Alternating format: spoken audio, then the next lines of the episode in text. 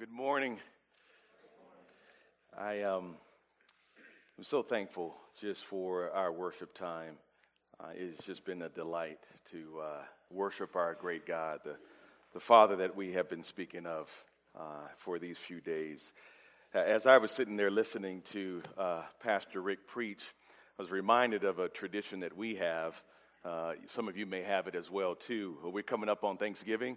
And how many of you guys are going to get together with family and friends? We get together on uh, Thanksgiving, and uh, it's our whole entire family. And we invite people over, and there's a great feast. And you guys probably do the same thing. You set the turkey right there, right on the dining room table, and everybody sits down. You give thanks to the Lord, and you just feast, and you just you just eat, and you eat, and you eat, and you eat, and you eat, and you eat, and you eat, and you eat, and you and you eat. And then our tradition is that we just separate for some reason, the ladies go into the kitchen and the men go in, into the living room and we watch football until we fall asleep. and the ladies talk and talk and talk and talk and talk and do what they do in the kitchen. And then about three or four hours later, we come back and everybody's getting ready to go home. And we come back and, and, and we leave just the carcass that, uh, that, that we ate off of. It's just sitting right there. And there's a few scraps of meat still left on it. And so we eat that before we go home. My sermon is the carcass that we're going to eat off of. Pastor Rick just served us the delicious feast. And so I'm going to pray that the Lord would just give us a few more scraps off of this wonderful, wonderful meal that we have been feasting on, thinking about God, our Father. So let's pray together and we'll open up God's Word. Father, we adore you. Father, we love you. Father, you are worthy to be praised. And so we come once again to your word, asking, O oh God, that you would speak to us, that you would speak to us savingly and sanctifyingly, and in a way that you would maximize your glory in our hearts and in our minds. So, Father, we pray that you would again gird up the loins of our minds and grant us the grace to think your thoughts after you. We desire to see you with the eyes of faith for who you are, and in seeing you, savor you and enjoy you and worship you. Lord, so would you come and bless us once again, we pray, in Jesus' name. Amen. Well, I'm going to invite everybody to take a Bible and open up with me to First John. First John. But I want to begin by sharing with you a story. It's actually a true story. Ike Brown Sr., a retired Jacksonville police officer, remembers the day that Takoya Kreiner, the man who killed his 21 year old son, walked into the courtroom. At first, he wanted what anyone could conceivably want revenge. But to his surprise, things played out differently. And I'm quoting him here as he gave an interview for uh, an article written about him. He says, When the day came for court, I see him for the first time. I tell you, I just loved him. I can't explain it. I didn't have the feelings I thought I was going to have. I thought I going to be angry. I hate you. I want you to die. But I didn't feel any of that. Not only did Brown forgive Greiner or Kreiner for killing his son, he actually ended up adopting him. I quote him once again. A lot of people still don't understand me. And for a while, I didn't understand me either. But I realized that it wasn't me, but the God in me that was really doing something that I did not even know was taking place End quote. And to this day, Mr. Brown adopted Greiner, who killed his son, and he visits him every week as he spends the rest of his life in prison for the crime he committed. True story. How does that make you feel? What do you, what do you think about that? I mean, really, if the truth be told, uh, what's going through your mind as you hear a story like that? That here's a man and another young man killed his son. He goes to court. He's looking for vengeance. He's looking for revenge. And somehow or another, he is overwhelmed with this love that he cannot explain. And it is a love that not only moves him to forgive this man for taking his life's son, but to move into drawing himself close to this man as close as possible. He adopts this man that killed his son as his only son now. When I read that story, I didn't immediately say, Oh, I get that. I, I, was more sympathetic to the first part of the story, like revenge. And maybe that's how you feel. And it, it, it's right to feel that way because, in some senses, that would be justice.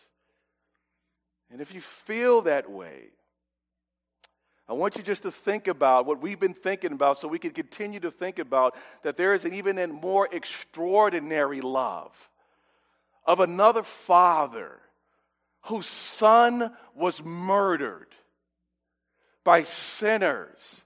And yet, that father, rather than destroying all of those individuals that murdered his son,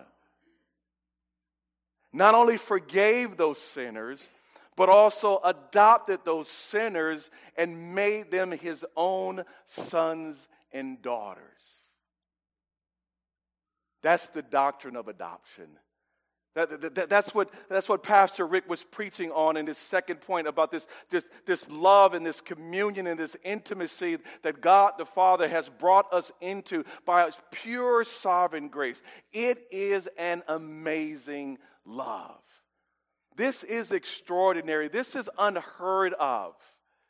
That the sovereign, holy God of the universe would adopt sinners that put his son on the cross and yet, that's exactly what he has done.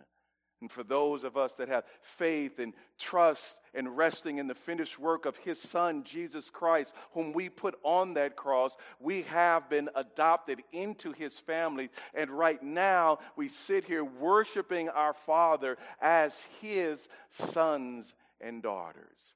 It's an amazing love. It's an extraordinary love. It's a love that is incomparable. There is nothing like it here on earth. In our text this morning in 1 John chapter 3, the Apostle John wants us to see that. He wants us to glory in that. He wants us just to dance around and be bathed in it and have wave after wave after wave of that kind of love wash over our minds and wash over our hearts so that we would, we would never just think about the reality that we are now God's sons and daughters as something common, as something that we should ever get used to. In fact, uh, almost every moment of every day, every time we wake up, we should just be stunned and amazed and awestruck and astonished at the reality that I am, as a sinner, now a son of the living God. John knew that, and John is writing to people who have come to that reality, and he is pressing home this truth that they would never ever forget, that we would never ever forget the extraordinary, the outlandish, the lavish love that the Father has bestowed upon us. And so, as I read this text, what I want you to be thinking about, and I'll give, give you these in a moment, I, I want to just set before us three truths. So, if you're taking notes, you can write this down. Three truths about the doctrine of adoption which ought to encourage us to praise the Father for his incomparable love toward us who believe. Three truths, and they're going to flow right out of the text. Let me read the text before us. This is God's word. Let us hear him this morning. 1 John chapter 3 verses 1 through 3. See how great a love the Father has bestowed on us that we would be called children of God. And such we are. For this reason, the world does not know us because it did not know him. Beloved, now we are children of God, and it has not yet appeared as what we will be. We know that when he appears, we will be like him because we will see him just as he is. And everyone who has this hope fixed on him purifies himself just as he is pure. Amen? This is God's word to us. J.I. Packer wrote this. He said, Our understanding of Christianity cannot be better than our grasp of adoption. That's an extraordinary statement. Let me read it again. Our understanding of Christianity cannot be better grasped than our understanding of adoption. And he's uh, implying, and rightly so, that to fully understand our relationship with God, we must understand the reality of our adoption by God. That when we think about all that God has done in the great drama of redemption, that the, the apex of it is that he, he is bringing us to Himself. That's why He sent the Son into the world, as Pastor Rick mentioned. He sent the Son into the world that the Son might bring us to God. It is, in fact, what eternal life is all about that we would know Jesus Christ and that we would know his Father intimately and eternally. We will spend all of our time in heaven glorying in the reality that we are children of God. And we cannot fully appreciate and understand that reality apart from the doctrine of adoption. I want to give us, before we dive into the text, a, a, a, working definition. It's a long one, and it's okay, and I'll read it for you. And you guys just want to try to press this in your mind as we're thinking about what is the doctrine of adoption. This is from the Westminster Confession of Faith. Let me read it. I quote All those that are justified, God gives in and for his only Son, Jesus Christ, to make partakers of the grace of adoption by which they are taken into the number and enjoy the liberties and privileges of the children of God. Have his name put upon them, receive the spirit of adoption, have access to the throne of grace with boldness, are enabled to cry, Abba, Father, are pitied, protected, provided for, and chastened by him as by a father, yet never cast off, but sealed to the day of redemption and inherit the promises as heirs of eternal salvation. And let the church say, Amen. All that to say, God adopts sinners and makes them his own dear children. And John, as he writes here, wants his readers to understand that great reality. So, heading number one, let's we'll take them in order. The first one is just simply this I want you to see the greatness of our adoption. The greatness of our adoption. As John is writing here, and we already looked at this, if you guys want to turn back over uh, to chapter 1, Pastor Rick mentioned this, that he is writing so that these readers might enjoy the fellowship that, that, that the apostles are enjoying. In verse 3, what we have seen, what we have heard, we proclaim to you also, so that you may have fellowship with us. It is a fellowship that all believers, all who have faith in Christ, enjoy. That fellowship, that partnership, and indeed, that fellowship is with the Father and with His Son, Jesus Christ. So let's not leave out the Holy Spirit enjoying our triune God. It is made possible by virtue of our union with Christ that is mediated by the Holy Spirit. So we have fellowship with the triune God, and John is writing for that purpose to enhance that reality in the minds of his listeners so that we might know for certain that we have a relationship with God. In fact, some of you know this if you turn over to still in, in 1 John uh, chapter 5, verse uh, 13, this is really the, the hub and, and basis of everything that he's saying. He says this, uh, this is the key verse in the whole epistle. These things I have written to you who believe in the name of the Son of God, so that you may know that you have eternal life. And what is eternal life? Fellowship with God. That's what eternal life is. When we talk about being saved, when we talk about possessing eternal life, it is fellowship with God, God the Son, and God the Father.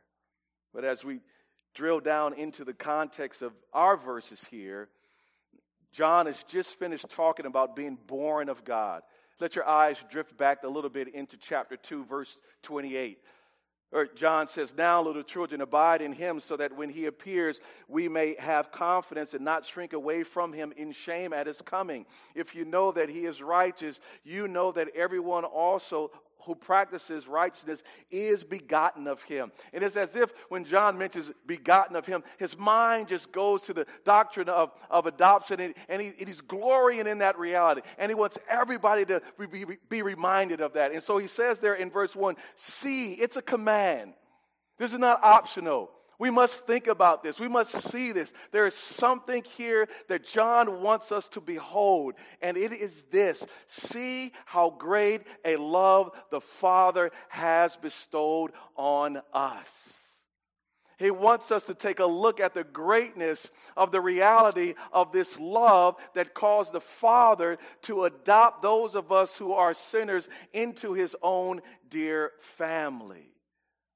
And I want to just tease this out a little bit and just do a little theology here because you might be thinking, well, what's the connection between verse 29 where John says those who are begotten of him? And when we think about begotten, we should be thinking about regeneration. To be born again, to be born above. And then when we get here, see how great of love, I think that's more so talking about adoption. So, how do we, in fact, get into the family of God? Have you ever thought about that?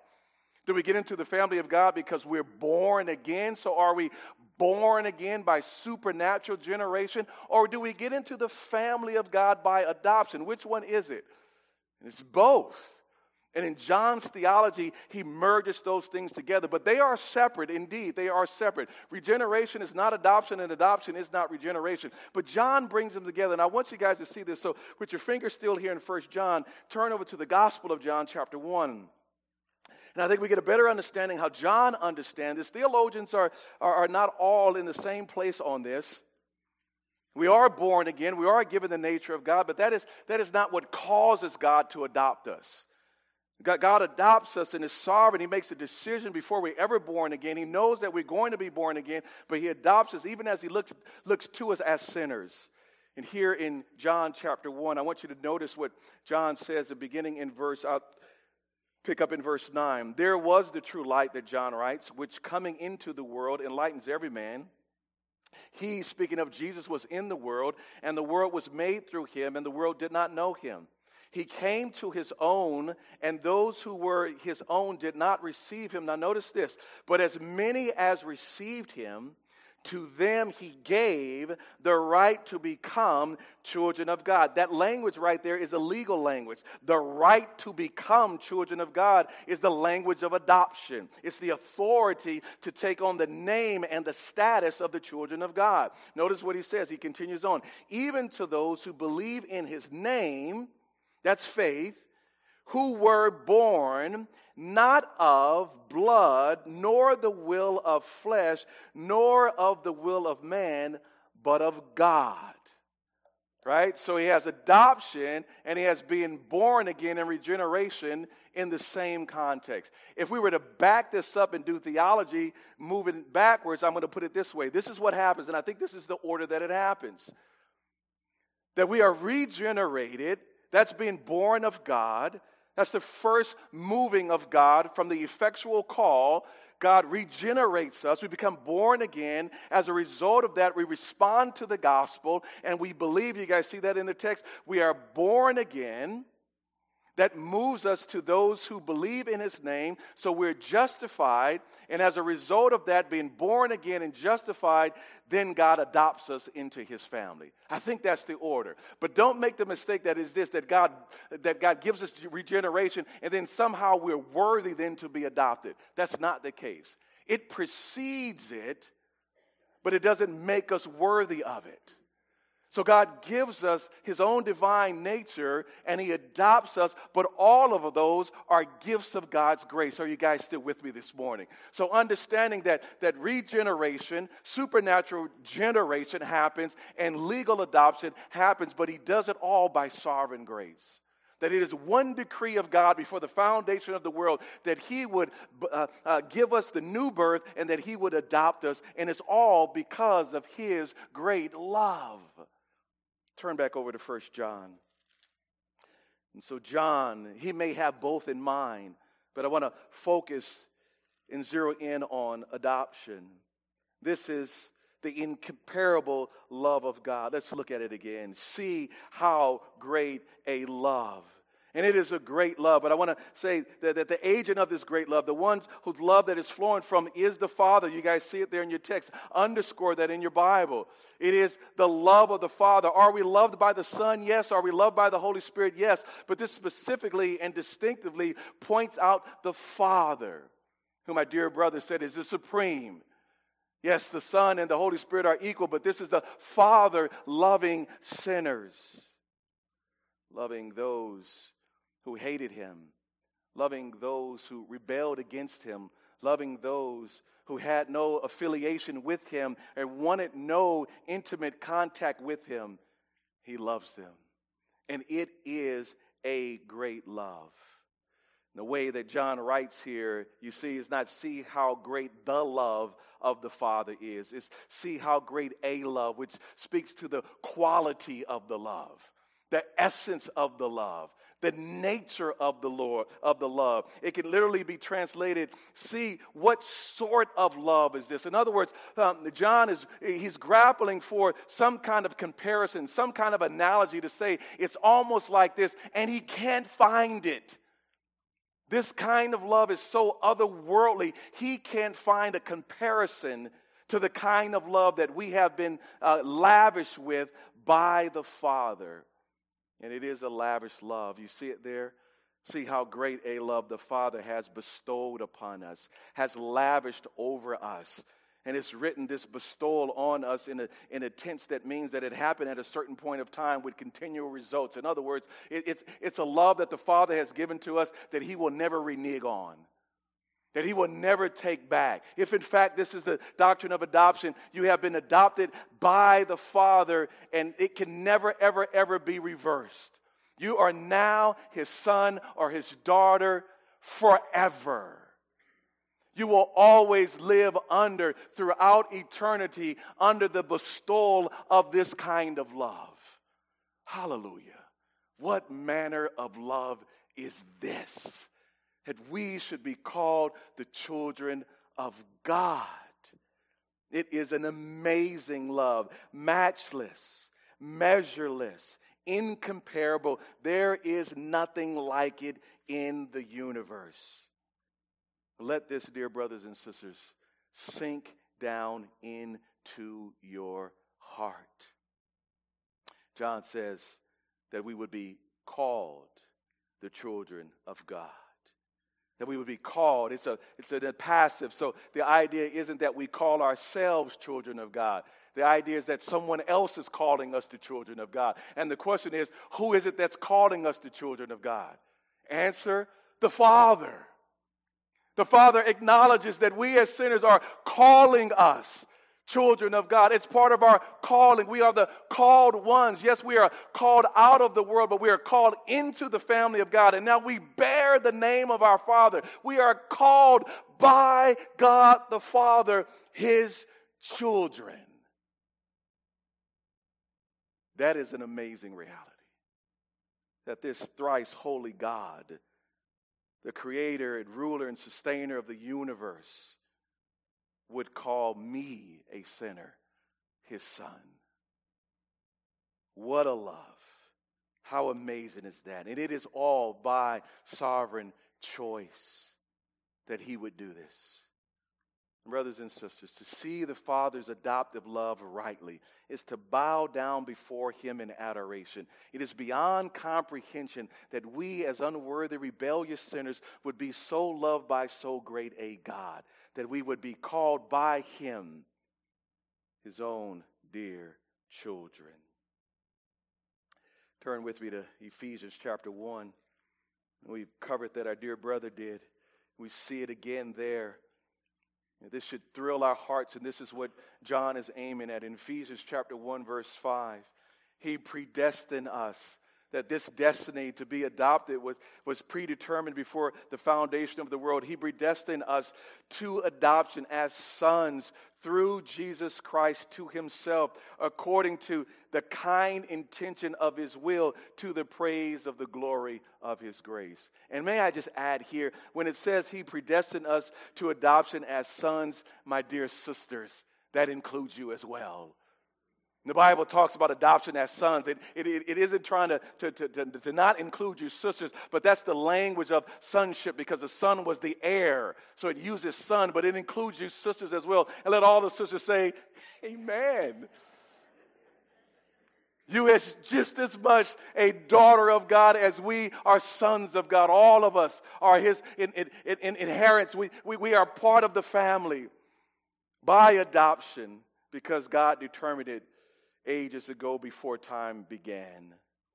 It is a great love that we have been bestowed on.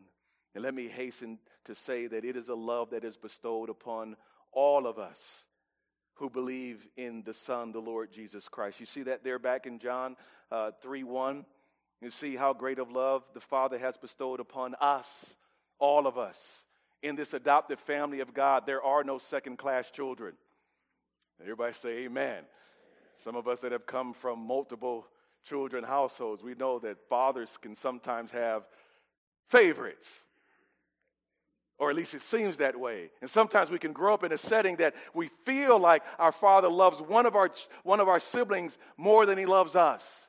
That there's somehow or another more love being poured out on this one son or on this one daughter because they, they, the father just seems to like him or like her more but not in the family of God.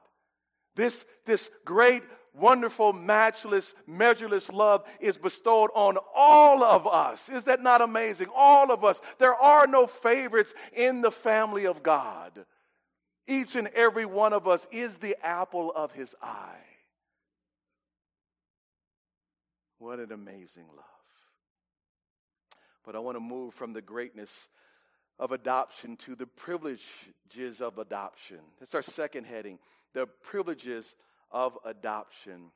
Notice how John writes here See how great a love the Father has bestowed on us, that we would be called children of God. And he says, and such we are. And you have to ask yourself the question why does he emphasize that? He just said it. Why does he say, and such we are? And I think the answer is, he gives to us at the moment, the answer is, is because we're not always recognized like that.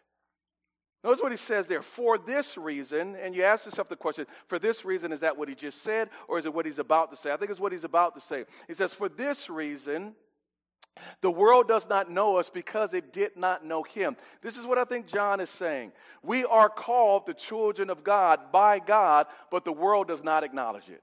In other words, we walk around here and we're like, I'm a child of God. And sometimes we can expect certain privileges as a result of being a child of God from the world. And John is saying, don't expect any privileges to be given to you by the world because they don't recognize you as the children of God. And the reason they don't recognize you as the children of God, they didn't recognize the Son of God when He came. And since you are a brother and a sister, and there's a family likeness in the household of God, the world is not going to recognize you as well. I don't care if you have a fish sticker on your car or wear a big, huge chain around your neck. You are not going to get any privileges from the world because you are a child of God. So don't expect it. But the fact that you don't get it doesn't mean that you're not a child of God. That's why he's underscoring it. He's saying, and such we really are, even though the world doesn't acknowledge it. And they did not acknowledge their reality, did they? When the Son of God, the eternal Son of God, who bore perfectly the image of his Father, came to walk on this earth for 30 plus years. That was the whole problem. He came declaring that I and my Father are one. If you have seen me, you have seen the Father. He is the exact representation of the nature and essence of the Father. He is the Father incarnated, and they did not know him. They did not recognize him as much as he proclaimed to be and proved by his words and his deeds, rather than recognizing that he was the son of God. They crucified him for proclaiming that he was the son of God. And so don't expect, brothers and sisters, any love from the world. And quite frankly, sometimes we act as though that's what the world owes to us don't we? we? We sometimes like, how does the world treat us like this? And we're the children of God. Well, how did they treat Jesus? Our big brother? They nailed him to a cross. Why would we expect anything more? In fact, let me just underscore this for a quick moment. Turn in your Bible to John chapter 15. You all have been working your way through John's gospel. I'm sure Pastor Carey pointed this out. In John 15, Jesus wanting to make sure that his brothers, once he left, wouldn't expect any more from the world than what he got. He says this in verse 18 If the world hates you, you know that it hated me before it hated you. If you were of the world, the world would love its own. But because you are not of the world, but I chose you out of the world, because of this the world hates you. Remember the world, remember the word that I said to you, a slave is not greater than his master. If they persecuted me, they will also persecute you. If they if they kept my word, they will keep yours also. Then drop down to chapter 16, verse 3. These things they will do because they have not known the Father or me. Do you guys understand? They did not know the Father they did not know the Son. They do not know us. And John says, but we are still the children of God. No privileges from the world, but there are privileges that come from adoption. And so let me just, for a moment or two, give you six privileges of adoption, six privileges that each and every single child of God has currently, right now, even though it's not recognized by the world. First of all, and I'm stating the obvious, that we move, as a result of adoption, we move from being children of wrath to being children of God.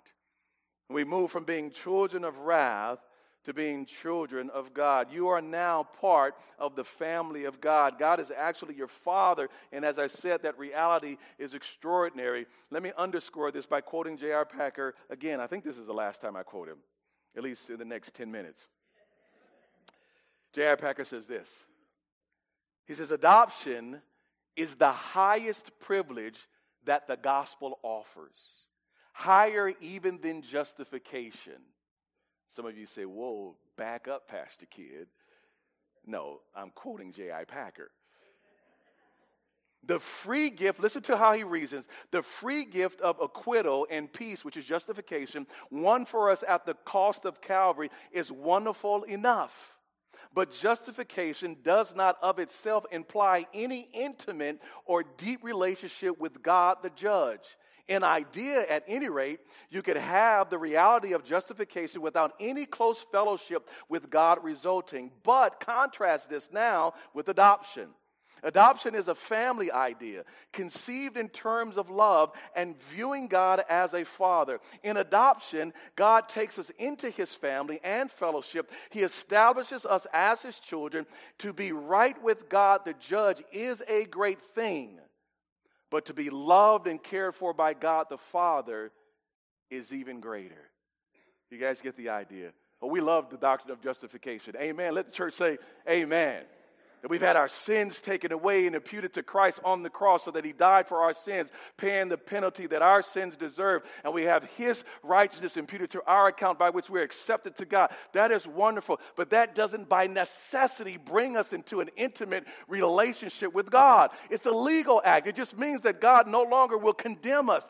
But adoption, brothers and sisters, brings us into the very heart of God not just the home of God, but into the heart of God. It is, in fact, I agree, the highest privilege of the gospel.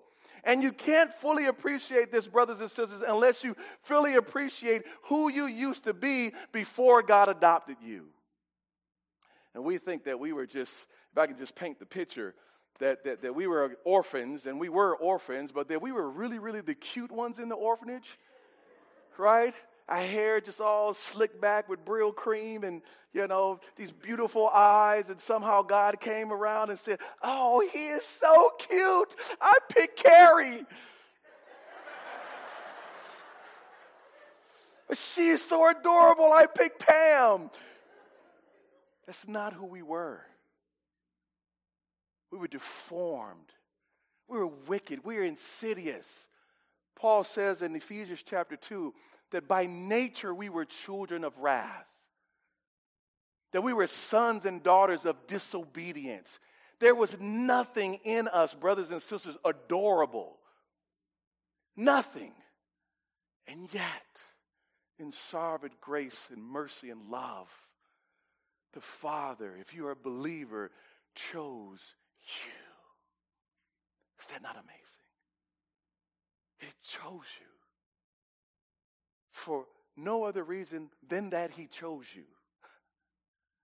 Why? Can, We will spend eternity wondering why. Why, Father, did you choose me? Because He decided to choose me. That's the wonder of this kind of love, is it not? It's inexplicable. You cannot look inside of yourself and try to discover the answer to why He loves you. You must look outside of yourself and see Him as a loving God. And that's what He does. He puts His love on display by loving those who don't deserve to be loved. And we then are brought into that family. And we are brothers and sisters, brothers and sisters. Let some of my brothers and sisters say amen. Let me reintroduce myself. I am Brother Anthony. I am a brother from another earthly mother. But we have the same father. That's why, if I could just push this a little, bit, that's why it's so insidious, it's so insane for there to be divisions amongst God's children. That we pull ourselves together on all of these secondary, tertiary, worldly issues. When in fact we have the most, the most fundamental and essential thing in common, and that is our fatherhood or the fatherhood of God. We really are. And this is the truth. It's underscored by Scripture. I am more of your brother than your blood brother who does not know Jesus. He has made us his children. We are bound together in our union and communion with the Lord Jesus Christ. And we will spend eternity together celebrating the love of our Father. Shall that not, at least in some measure, be walked out here on earth? It is a privilege that God has given to us. And the world is, is, is looking for something. It is looking for a love that the Father has given to us. And we can only display that love when we act as though we are of the same family. And he means, he means, he is ordained to glorify himself here and now as we live that out. I am Brother Anthony. Hallelujah. What a love that God has loved us with.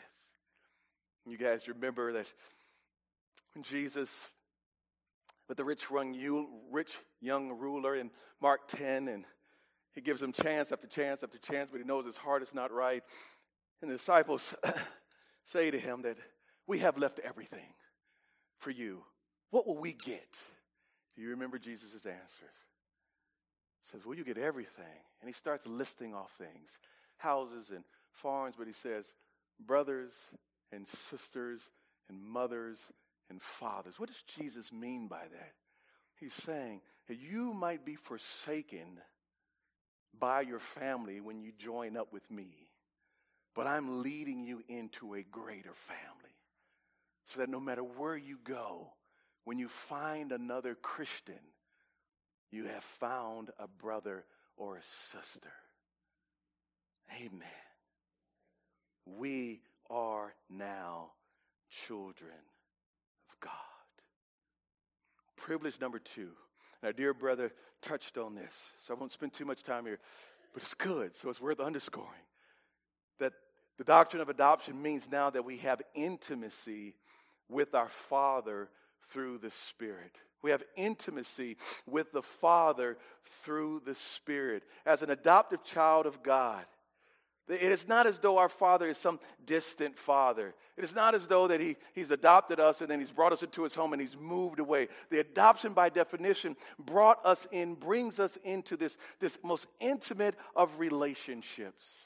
And sometimes, dear brothers and sisters, this is hard for us to grasp because some of us grew up in homes where we had distant fathers. Fathers that, that, that were always in their office or fathers who came home and didn't interact with us. And so when we hear about the intimacy uh, of, of our Heavenly Father, it's hard for us to, to move into that space, but it is a reality. And not only is it a reality, but it's a reality that, that God the Father, out of His love, has given us something to make that not just a reality, but an experiential reality. And I want you just to turn into to, in your Bibles to Galatians chapter 4. Because I know that some of us don't always feel close to the Father. But God has taken care of even that. Here in Galatians chapter 4, I want you to see this in verse 4. The Apostle Paul writes this But when the fullness of the time came, God sent forth his Son, born of a woman, born under the law, so that he might redeem those who were under the law that we might, notice this, receive the adoption as sons. And because you are sons, God has sent forth his spirit of, or spent, sent forth the spirit of his son into our hearts, crying, Abba, Father. Do you guys see the logic of what he's saying? That you have been adopted as sons and daughters. But that's not all. I'm actually, the Father says, is going to send the spirit of my one and only begotten Son into your heart, and He is going to be the one that's going to make this intimacy a reality, so much so that He's going to enable you to cry out from your soul, Abba, Father. Do you see? That each and every one of us who have been adopted by God, we have the Spirit of the Son of God dwelling in us so we can cry out, Abba, Father. And Abba is just an Aramaic word that just means daddy, it's close, it's intimate. I remember being at a park in our neighborhood, and it's a, it's a, it's a large Jewish neighborhood, and the little boys were running around going, Abba, Abba, Abba. They were calling out to their father. We have the spirit of the Son in us to cry out to our Father. So, whether you feel it or not, it is a reality. Have you ever noticed this? I love this. This is so good. I'm just, I'm, I'm re-preaching Pastor Rick's sermon now. He gave the analogy that he said that the father, I think, is the code to the alarm to get us into the gates in the home. How many of you guys have alarms on your homes? So you guys live in North Carolina. You don't need alarms, okay? So everybody in LA, right? Everybody in LA has an alarm.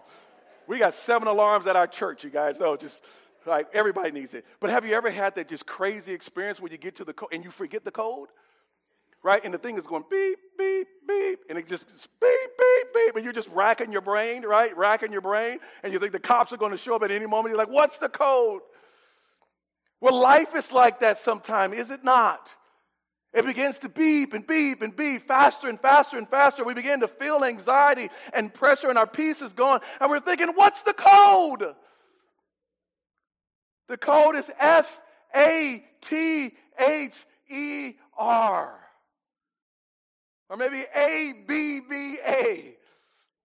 That's the code that the Father has given to us. That's the code that the Spirit of the Son in us. And just put in the code, and everything will be all right. Do we not find Jesus Christ in his most crucial moments praying, Father? Have you noticed that? You guys went through John 17. I'm sure Pastor Kerry brought that out. And if he didn't, I'm going to bring it out for you. John 17, Jesus standing on the brink of accomplishing his mission. He's about to go to the cross. It was already mentioned. He, he prays for his disciples. But here you see it there. Jesus, he prays in verse 1 Father, the hour has come. Verse 5, now Father. Verse 11, Holy Father. Verse 21, Father. Verse 24, Father. Verse 25, O righteous Father, in his hour of need, he cries out to his Father. And you have the same right. You have the same privilege to do that. Cry out, Father. I sometimes, and I have to be careful here, but I listen very carefully to people when they pray. And I think there's something to be said about the authenticity and genuineness of somebody's salvation when they moan and groan in their heart and they say, Father. And the Spirit of the Son moving on the human soul to go past simply God. That's enough, God, but Father. And Jesus in the garden, not my will, but thy will be done. Father, if it's possible, let this cup pass from me. On the cross, Father, forgive them, for they know not what they do. Father, into thine hands I commit my spirit. Father, Father. And brothers and sisters and friends, I'm, I'm pressing here because I've had the experience of counseling people who have trouble moving into the intimacy with their Heavenly Father because of issues that they've had with their earthly fathers. And so I've heard people say that I love Jesus and I'm comfortable with Jesus and I can draw near to Jesus, but the Father? And what they're doing is, is that they're doing it backwards. They're using their, their earthly father as the standard and they impute that on God the Father. Don't do that. Stop doing it if you're doing it. It has to be the other way around. That the Father is the standard. And all earthly fathers are going to fall short to one degree or another. So don't look for ultimate satisfaction out of your earthly father. Cut him some slack. And I don't mean to minimize any hardships that you have faced because of a hard, ungodly father. But don't take that into your relationship with the Father because He is perfect. And He has opened up a treasury of grace and mercy and kindness and love for all of His children. Which leads me to privilege number three. Privilege number three special concern. The doctrine of adoption means that we have the privilege of special concern and care from the Father. We are no longer orphaned, but we are part of God's family, as I said, and God has promised and pledged Himself to care for us. That He just keeps giving and giving and giving and giving and giving and giving. All that is at His disposal is ours. In Matthew 7, 7, 11, and we had already mentioned this, that if you, being evil as fathers, know how to give good gifts to your children, how much more will our Father? Give good gifts to those who ask him. And in Luke's uh, take on that is give the Holy Spirit to those who ask him. Right? We know how to give good gifts. We love it. We love it. I don't mean to rain on anybody's parade, but, but we, we get down on Christmas, you guys. It's fine if you don't, but we just want to pour out on our kids. It's present day right? And I don't try to spiritualize it, and I, I, don't, you guys. I don't, but you know, the Magi brought the gifts. I don't try to spiritualize it. I'm just, I'm happy to buy presents for my children on Christmas because they're my kids, and I love them, and I want to care for them. I want to make them happy. And we never talk about, oh, if you don't, you know, get good grades, and it's none of that. It's none of that because it's all of grace. It's all of love. And our Father will care for us as well. Number four, the next privilege that we have is liberty and freedom with our Father. Liberty and freedom with our Father. We are no longer slaves. If you guys want to briefly turn here with Romans chapter 8, Romans chapter 8. And Paul begins the chapter by saying, Therefore, there is now no condemnation for those who are in Christ Jesus. God has taken our condemnation away by giving it to his Son, the Lord Jesus Christ, who bore it on the cross on our behalf in our place. But he says this if you drop down into verse 14, for all who are being led by the Spirit of God, these are sons of God. For you have not received a spirit of slavery leading to fear again, but you have received a spirit of, here's the word, adoption as sons by which we cry, Abba, Father. And that idea in Paul's mind there is that we're, we're, we're not slaves. We don't have to be afraid of our Father anymore. The law has been taken out of the way, it can no longer condemn us. So we have freedom in the presence of our Father. We don't have to fear that he's going to be mad at us and condemn us. And sometimes Christians walk around there that, that if I just do the wrong thing, the Father's going to bang me on the head, kind of like what our, what our fathers used to do to us, right? That's not our Father now. There's liberty, there's freedom. We could come. I love that picture, brother, that he, he, just, just while you're sitting there and you're, you're preparing for a legal brief or something like that, and your daughter just ran into your presence. She was not afraid. How many of you guys have seen that iconic picture uh, uh, uh when President Kennedy was sitting in the Oval Office on the desk, and, and little John is underneath the table. And here the President of the United States is, and dignitaries all around him. And little John, the story goes, ran into the Oval Office and ran underneath his father and parked himself right there on the desk. What a picture. What a picture. That's the picture that we have with our Father, right? We can put it this way dignitaries. dignitaries of angels and seraphim and cherubim all around him. And guys, we have free access to our Father, and we can run into his presence and sit around his desk, around his feet, as it were, whenever we want to. He invites us into his presence, and you don't have to fear. Is that not amazing? That we have that kind of liberty. That kind of love that has been bestowed upon us opens up the gates of our Father's heart for us to come and run in, and He delights for us to be there and to stay there as long as we like. We have freedom with Him. Number five, and I'm hastening through these to get to our last point. We have fatherly discipline as a result of adoption. Fatherly discipline. Hebrews chapter 12, you know this. Hebrews chapter 12, where the Father disciplines those whom He loves. When our Father gives us a gentle spank, it's not out of anger, but it's out of care and concern and love.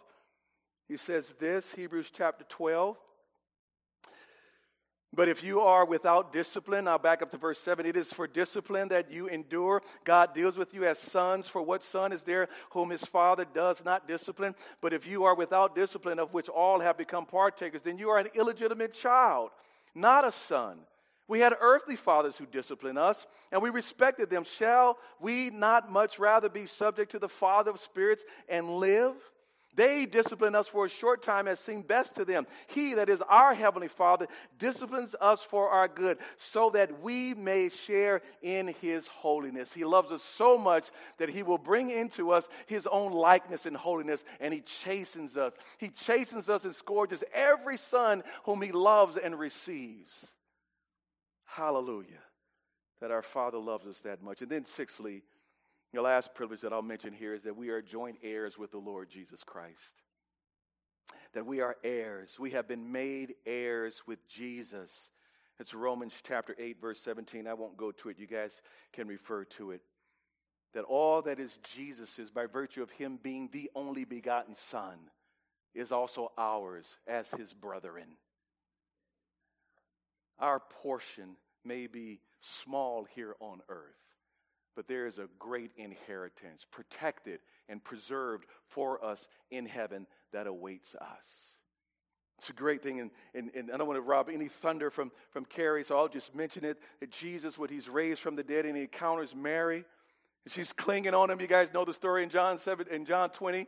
She's clinging. He says, Stop clinging to me, because I have not yet ascended to my Father and to your Father, she says. And right there, right then, she puts Mary and all of the disciples and all believers on the same par with himself. He is not only Jesus' Father, but he is our Father, and we are heirs and joint heirs with the risen Christ. All that is Christ is ours. It's amazing. You may be poor here on earth, but you are rich in heaven. And that leads us, and finally, with this we'll close. We've seen the greatness of our adoption, the privileges of our adoption, but then, thirdly, the future hope of our adoption. We have that hope now. So, if you guys want to go back to John and just open up there just briefly, and we'll take our seat. Beloved, now we are, this is verse 2, we are children of God. And it has not yet appeared as, it has not appeared as yet what we will be we know that when he appears, that he is not the Father appearing, the Father doesn't appear, the Son will appear. We will be like him because we will see him just as he is. There is still a hope. of anticipation of a great consummation when we will be glorified and we will see Jesus, our big brother, as he is. And in a moment and in the twinkling of an eye, he is going to transform the bodies of our lowly estates into the likeness of his glorious body. And then we will be able to say to the world, Do you see me now? I ain't playing, y'all. we can say to the world, I told you. We will be recognized for who we are. That's Paul's argument in Romans chapter 8 that the whole of creation is groaning and eagerly waiting the revelation of the sons of God. And that day will come. That day is hastening. That day may be tomorrow when Jesus, our Son, breaks through the heavens and the clouds, and we who know Him will be caught up together with Him and transformed in a moment. And we ourselves will be as much like the glorified Lord Jesus Christ as glorified humanity can be in thought, word, and in deed. We will mirror and reflect the glory of our big brother. Why? Because our Father has loved us. And that love rests upon us. So take that hope to finish off the verse. Take that hope, fix it in your mind and your heart, and live like a child of God. Represent your Father here. John writes it this way And everyone who has this hope fixed on him purifies himself just as he is pure. Live according to your family creed and crest. Be like your big brother. Be like your father. His spirit is within you. Live a life worthy, not that you merited, but out of gratitude and out of celebration for his love. Live a life that is pleasing and honoring to our Father. And one day he will come and receive us all unto himself. Amen. Let's pray together. Our Father, we thank you. We bless you. We praise you for who you are. Thank you for loving us with a lavish love. The greatness of it is incomparable, and we marvel at it, Lord. We pray that these truths that we've feasted on this morning would rest upon our minds and our hearts, that we would glorify you as we think about them. We bless you. We praise you. In Jesus' name, amen.